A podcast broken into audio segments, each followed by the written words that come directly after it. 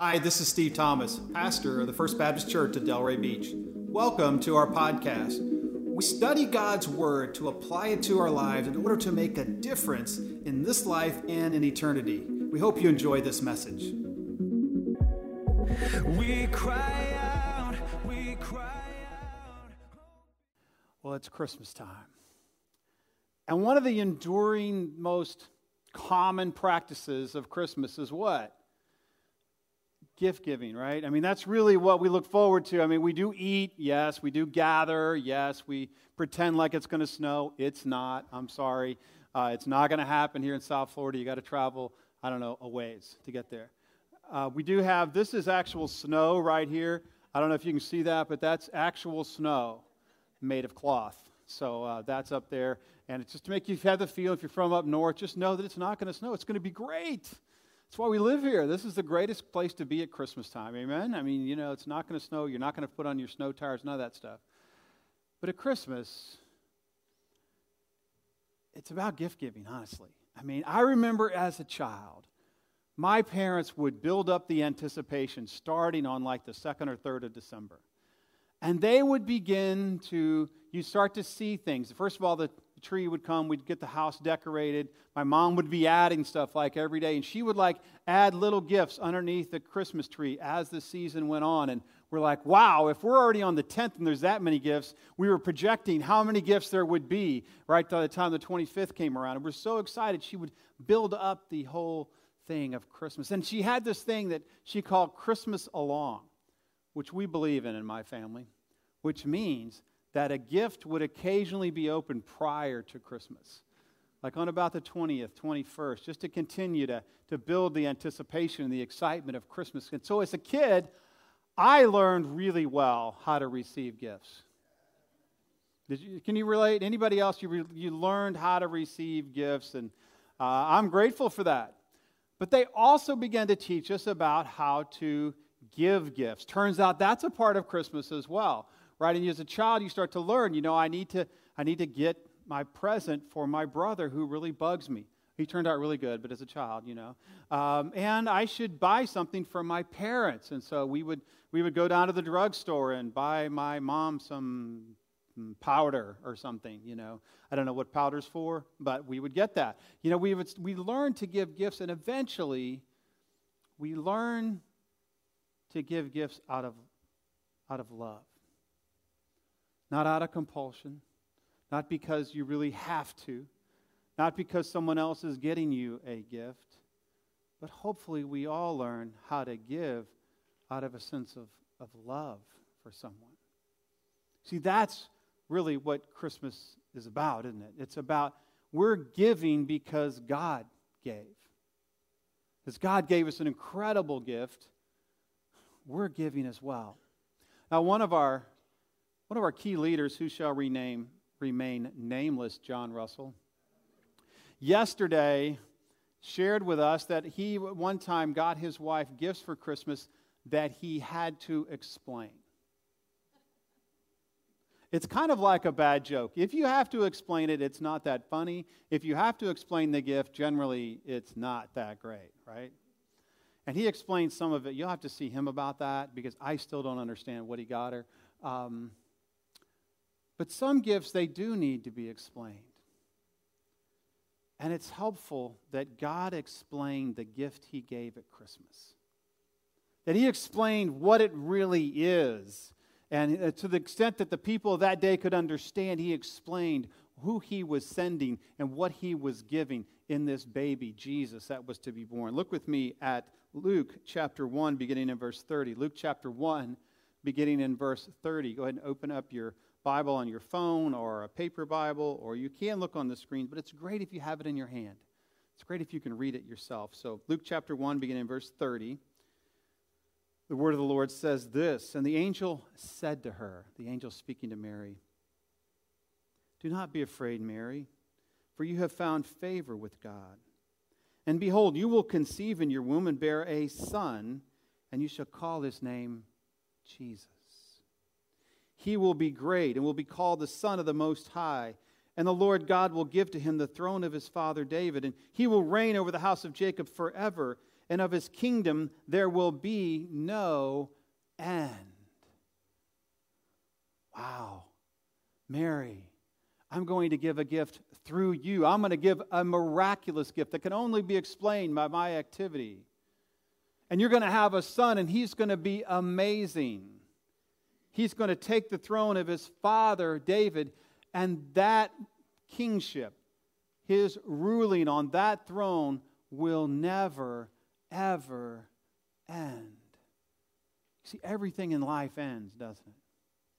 Rulers end, nations end, football season ends, the year ends, jobs end, we retire, lives end. But this Jesus, his kingdom that he was going to bring on earth, that he has brought on, will never, ever end. It's really the only thing that never ends. Think about that. That's the gift that Jesus, that God gave. You see, every other gift you're going to get on Christmas, let me tell you, it's going to come to an end. The great toy that you got is going to break probably on the second day. The great gift that you got, it's going to end. There is a time it's going to break. The blender you're going to get your wife for Christmas will one day end. It'll quit working. It's like, don't buy her a blender. The vacuum cleaner, don't buy her that either. Whatever the perfume you gave her will run out. But the gift of Jesus never ends. It never, ever ends. Take that in for a minute. What Jesus gives lasts forever. You don't have to be afraid that he's going to die, that he's going to disappear, that his promises will go away. They're good forever. They never, ever end. So God goes on to explain through the angel to the shepherds in Luke chapter 2, verse 8. And if you've seen Charlie Brown, you know what this passage is going to say. Luke chapter 2, beginning in verse 8. I love it that God announces the coming of his son, that he explains the coming of his son to shepherds, people who are entry-level workers, not highly regarded, not church people, people who really don't have any affiliation. They're just out there in the field with these sheep, and I love that reality too, because that's who we are, isn't it?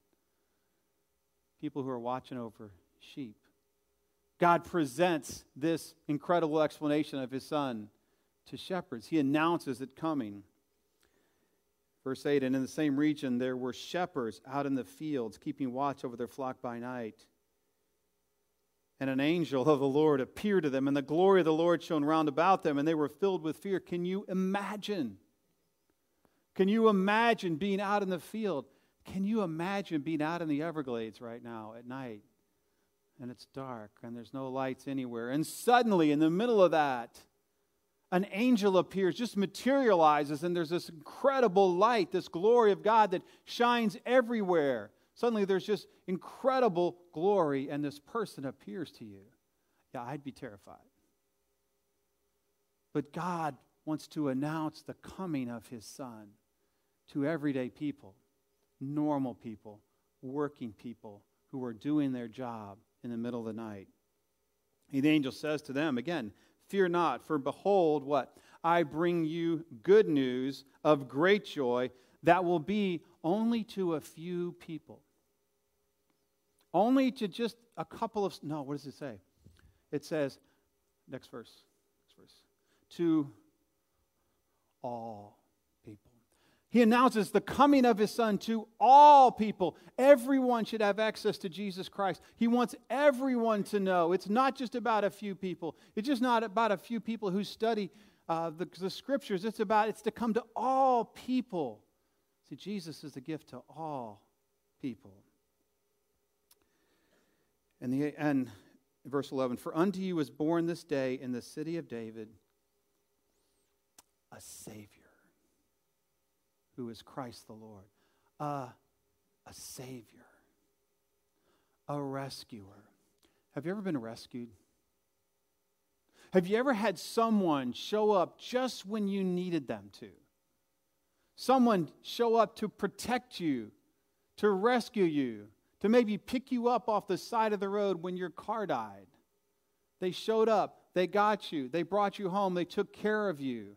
Or maybe someone who came in to heal you in the midst of some disease. There was a doctor or there was someone who came along and said, I've got the treatment for you, and you were able to be healed. They rescued you. Or maybe there was a debt you couldn't pay, and someone stepped in on your behalf, and they took care of you, and they rescued you. See, Jesus does that and so much more. He is a Savior. It's not just a church word. He is a Savior. Let me ask you, did you need a Savior? Did you need a Savior? I love that word. Because it places me where I need to be, which is a place of humility. Say, I needed a Savior. I wasn't good enough. I wasn't nearly good enough.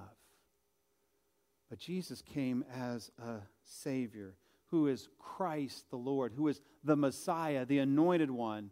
This Christ, the one that was long been promised. This one. He came as a Savior, and He is born, the Savior, Christ the Lord. I'm sure that the shepherds were thinking, this is amazing. We don't know what this means exactly, but there's someone here to rescue us, probably from the Romans, probably from our poverty. It's going to lift us up.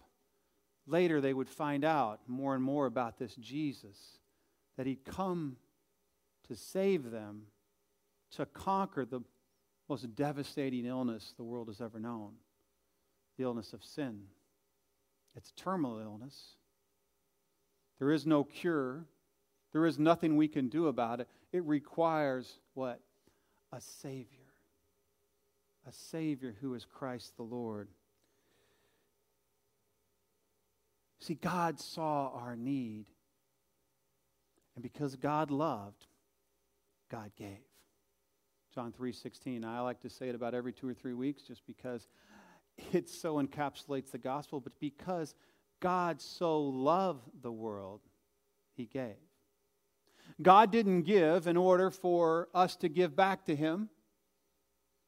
God didn't give because He knew how wonderful of people we were.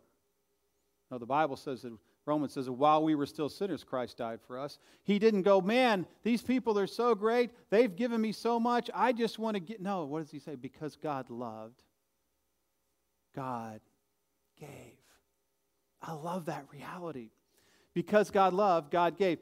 For God so loved the world that He gave His only begotten Son, His most precious possession. This is the gift that God gives, so that anyone who believes might have everlasting life. You see, God gave Jesus so that anyone who believed that they needed a Savior could have eternal life. God doesn't force it on anyone. He doesn't force anyone to receive this gift. He offers it as a gift. For people to say, yeah, I need that. No doubt you've gotten gifts you didn't need. But when God gave Jesus, He gave the gift that everyone needs. At the core of our being, we need to be forgiven. We need to be healed of this illness called sin. Have you received this gift?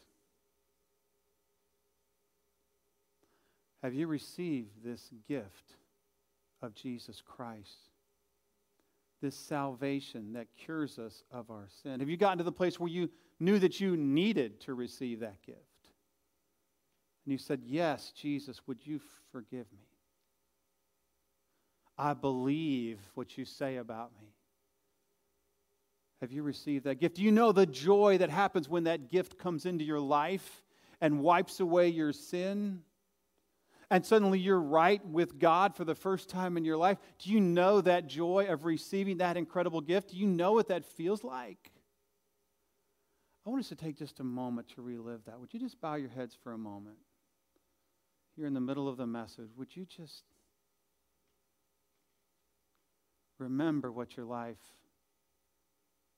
was like without Jesus? Think about what your life would be like if there was no Jesus.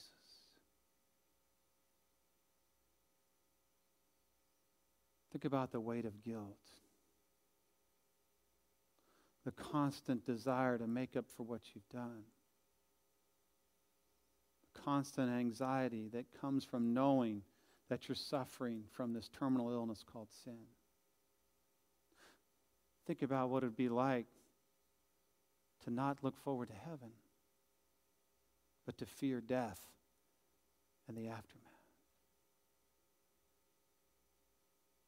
Now think about Jesus. If you've received him, remember that time when he came into your life, when he knocked on your door and you said, yes, please come in, please heal my terminal illness called sin. I'm a sinner and I repent of that. Oh, remember that joy. Remember that joy of being saved, of being reborn.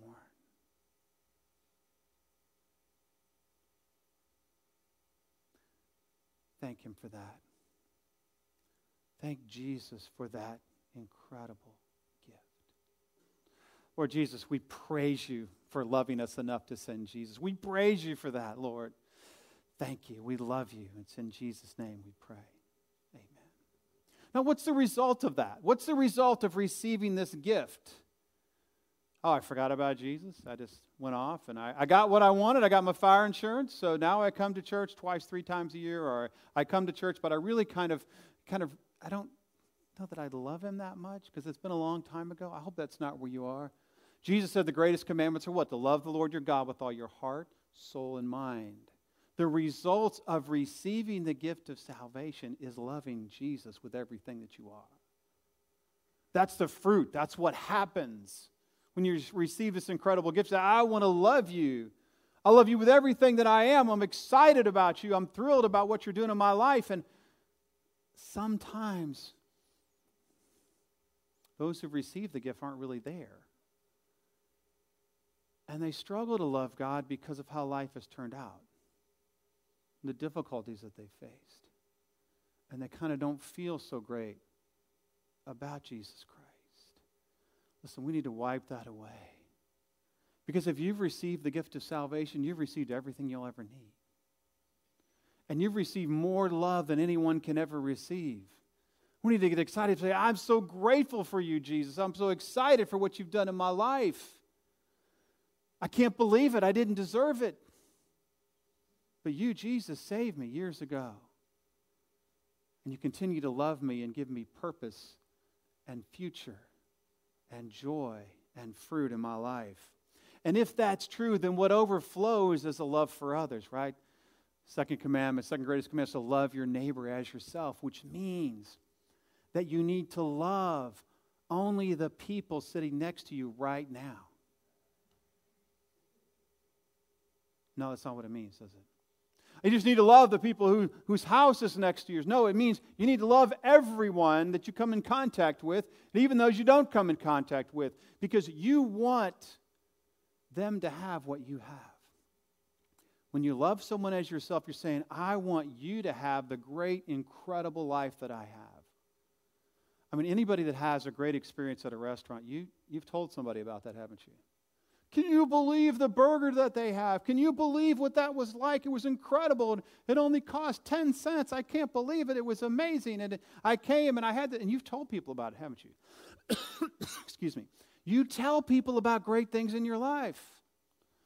We sometimes, but rarely, we tell people about our grandchildren. I don't know how we do that, why we do that. Why? Because if you're a grandparent, it's wonderful. It's terrific. You tell people about what matters because you want people to enjoy it. You want people to experience it. But not everybody can experience Jesus right now. Not everyone has access to him right now. See, Jesus said, go and make disciples of all the world, right? Go and baptize them. Teach them everything that I have told you to do. Matthew 28. He gave us this great commission. And then in Acts 1:8, as we talked about a few weeks ago, he kind of made it a little more specific. He said, you will be my witnesses. You'll be my reporters. You'll be my social influencers. You're going to be the ones that are going to talk about me. And you're going to talk about me all over the place. You're going to talk about me in Jerusalem, in Judea, in Samaria and to the uttermost parts of the world. You're like, hey, but I live in South Florida. I don't live over there. Well, you get the idea. It's a geographic thing on one level, which is to say that people who are close to you, people who are a little further from you, maybe the people who live in your city, people who live in your state or city or your state, and the people maybe who live in Samaria would be the outside of your state, outside of your area. In the uttermost parts of the world are people way, way away from you. But it's not just geographic, because those people in those days represented certain kinds of people. People in Jerusalem, those are the people who trying to serve the Lord, maybe know a lot of Scripture.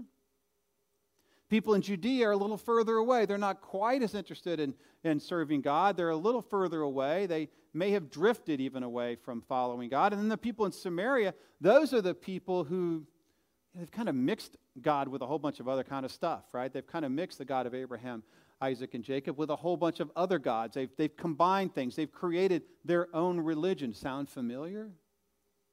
It's what our culture is filled with right now. Oh, yeah, I believe in Jesus, but I also believe in all this other stuff. And then the uttermost are the people who've never heard about Jesus.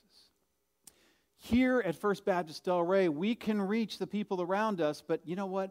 I want to invest in the people that I can't know. I don't want to just be satisfied the people in Delray or the people that I see when I travel. I want us as a church to be able to reach those that are far from us, because we have people who are representing us and that we give a chance to support. That's what this Christmas missions offering is all about. In just a few moments, we're going to have an opportunity to give. You say, wait a minute, Steve, I'm a visitor. That's cool. You don't have to give, but I want you to know our hearts. I want you to know what we're all about. Many people invest in all kinds of crazy things today. Cryptocurrency, crazy investments. There's all kinds of stuff out there people spend money on. And I'm not saying anything wrong with that, but listen, every investment has a risk except for this one. You make an investment in the kingdom of God, there's a guaranteed reward. See, I want us to all stand around in heaven and gather up and eat some chicken, and then I want us to talk to the people that are impacted by what happens here today, who were there because of the gift that you gave, because of the missionary that you supported, because of the church in Jamaica that you supported. People are there in heaven. That's what I want to happen. I don't want to be standing around thinking, well, you know, I really didn't give anything, and so I really don't have any investment to make here, so I think I'll just stay over here in my own little corner, and I don't want that to be the case. Because if I love Jesus, my love overflows to those who haven't been able to receive the gift. You know, if we were having Christmas today at our house, and we were exchanging gifts, and I knew someone was going to be there, but there was no gift for them, we'd go out and get them a gift. We'd get them something. There are people around the world today who have no access to the gift of Jesus Christ. They're sitting there at Christmas with no access to Jesus. There is no gift. I want to ask you, would you help them know Jesus? Would you help them know Jesus? Our goal today is $40,000. That's our goal for the Christmas missions offering. It's 10% of our entire giving that we get in the entire year. This is over and above what you would normally give in your tithes and offerings. Our staff and our leadership said, you know what, we should do this. We should encourage our people to participate. You say, well, Steve, I can't give very much. Listen, I just encourage you to give something. If you have an income, I encourage you to give something. See, we're splitting our offering three ways, and we're giving it to our church in Jamaica. We love Jamaica. Grace Lighthouse Baptist Church, we love those people, and they're struggling right now. They're struggling to eat. I urge you, as you give, think about the people of Jamaica. Jamaica is a place very much like Judea or Samaria, where people have a knowledge of Jesus Christ, but often don't have an accurate witness of who Jesus is, don't have an accurate witness of the actual gospel. And like Samaritans, it's often thrown in there with a lot of other stuff, a lot of Rastafarian religion and things like that that have diluted it and make it very hard for people to feel accepted in the church today. And the people who don't have their lives together, feel like I don't really feel like I belong, can't fit into church. That's why we've started this church 5 years ago. We're grateful for Myra Segree and Pastor Neville Wilson and his wife. We've been faithful, and we have to baptize 8 people this summer. I want to, as you give, think about reaching more people in Jamaica who don't really have access to the gospel. Think about our little boy Tino. We're trying to get to the United States, and Miss Myra's working on that now to help him have his legs straightened. He can barely walk. Part of our church we got to baptize this summer in July. So a third of our giving today will go to our church in Jamaica. A third of it will also go to the Florida Baptist Convention, who plants churches around our state. Most of you know, if you've been on the highway lately, there's a lot of people here.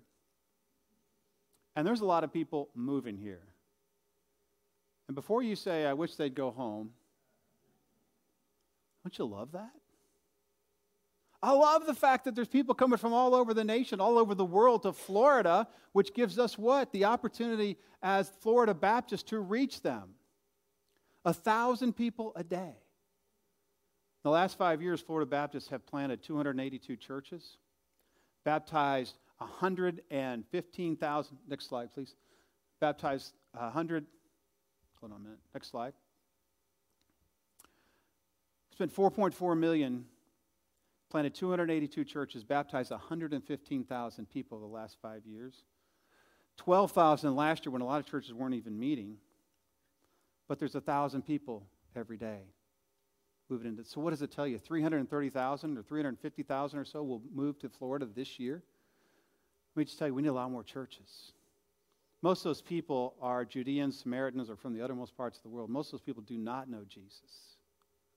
We have a great mission field here in Florida. And so a third of our offering today will go to the Florida Baptist Convention to help plant more churches, develop more leaders, reach more people.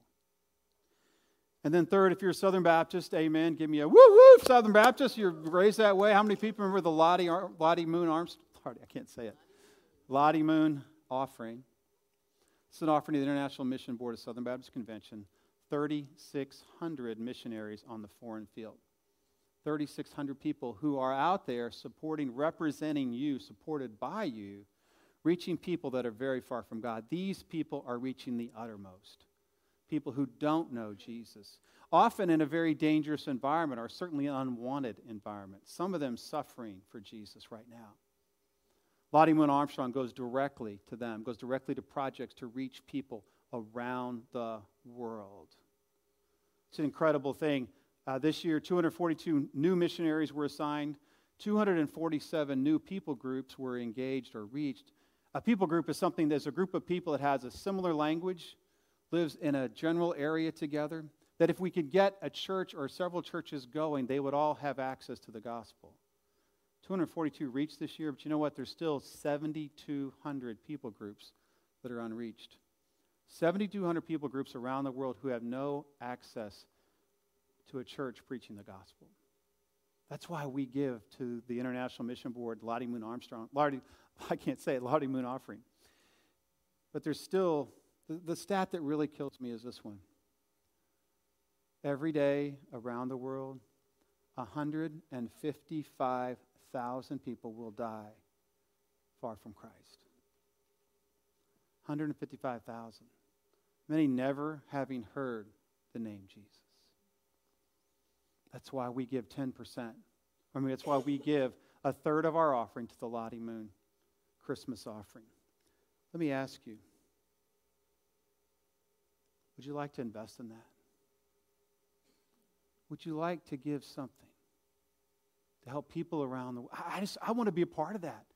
I'm so excited today that we have that opportunity to be a part of that. You say, well, how much should I give? You should give all you possibly can. Say, Steve, you sound like a Baptist pastor. Amen, because that's what we do. We want to give so as many people as possible can know Jesus. Because we have received the gift. And it breaks our heart that people aren't receiving it. There's people out there trying to help them know. I want to urge you today, you ought to give all you can. I can just tell you, Julie and I, we're doing something we've never done before. It's our biggest gift we're ever going to make. than we've ever made so far in our lives. We've taken what we would give in a normal year, and we've taken 10% of that and given that on top of our normal tithe. That's where we are. I encourage you, what else can you invest in that's worth sharing the gospel with people around the world? Maybe it's your biggest Christmas gift. Maybe it's an additional tithe check. I want to encourage you. Don't miss the opportunity to give and say, I want others to have this gift that I've already received. I want to say this as well. Do not give out of compulsion. Do not give because, I just feel bad if I don't give. I want you to feel good about giving, period. Don't give thinking you're going to buy God off. If you just give him something that, by golly, you're going to have a good financial year, don't do that. God's not someone you can buy. Oh, but you can invest. And you can participate in what God is doing around the world. I'm going to pray, and then just right after that, I'm going to give you an opportunity to give right now, to write out that check. You write to First Baptist Church at Delray Beach, and in the memo line, just simply put missions. You can put it in the box and back. Or you can give through your bank, First Baptist Church at Delray Beach, and just put, again, on the memo line, missions. You can give a check, write a check, you can put it in the box and back, and you can put in the memo line, missions. If you're online right now, I urge you to participate with us. You can send your check. You can go online on your smartphone or on your computer, and you can give right now. Or you can put a check in the mail. I want to urge you, don't say I'm going to do it later. So I don't really know if I should do this. I've spent a lot of money on stupid stuff in my life. I've never regretted anything I gave away. I've never said, I gave that offering. I wish I had that. I've never, ever said that, ever, in my entire life. I want to encourage you, give all you can. Bow with me. Thanks for joining us today. If you'd like to support this ministry, go to our website at fbcdelray.com. Also, click the share button so you can share this message with a friend or someone in need as we seek to know Jesus, to know others, and to make him known. We cry out.